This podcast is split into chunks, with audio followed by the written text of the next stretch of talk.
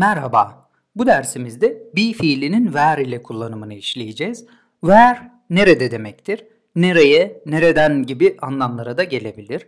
Bir önceki dersimizde be fiilinin olumsuzunu ve yes no sorularını görmüştük. Olumsuzu am not, isn't ve aren't oluyordu. Soru yaparken ise am, is ve are'ı başa alıyorduk. Yani I am at work cümlesi ben işteyim demektir. Sen işte misin anlamını vermek için are you at work diyorduk. Cevap olarak yes I am, evet işteyim veya no I'm not, hayır değilim cevabını verebiliyorduk. Veya Jane is in class cümlesi Jane sınıftadır anlamına geliyor.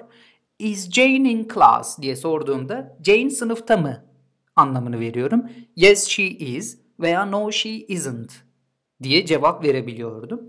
Burada where ile soru soracak olursak at work yapısını veya in class yapısını öğrenmek istiyoruz. Yani are you at work diye sormuyorum da where are you diye soruyorum. Yani where are you neredesin demektir. Cevap olarak at work diyebilirim. İşteyim anlamını verebilirim.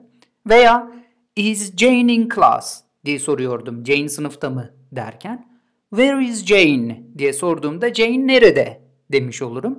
Cevap olarak in class veya she is in class şeklinde uzun haliyle de verebilirim cevabımı. Veya they are in Istanbul cümlesi onlar İstanbul'da anlamına gelir. Bunu yes no sorusu yaparken are they in Istanbul diye soruyorum. Onlar İstanbul'da mı diyorum. Cevap yes they are. Evet İstanbul'dalar veya no they aren't. Hayır değiller olabilirdi. Şimdi bunu where ile sorduğumda where are they diye soracağım. Onlar nerede anlamını veriyorum. Cevabımız kısaca in İstanbul veya uzun haliyle they are in Istanbul olabilir. Daha fazla örnek verecek olursak where are the students sorusu öğrenciler nerede? Cevabımız they are in class uzun haliyle veya kısaca in class olabilir. Sınıftalar diyorum. Veya where is the cat? Kedi nerede sorusu in the garden diye cevap verebilirim. Where are my books dediğimde kitaplarım nerede diyorum. They are on the desk veya sadece on the desk masanın üzerinde diyebilirim. Burada bir de where are you from yapısı var. Nerelisin anlamında.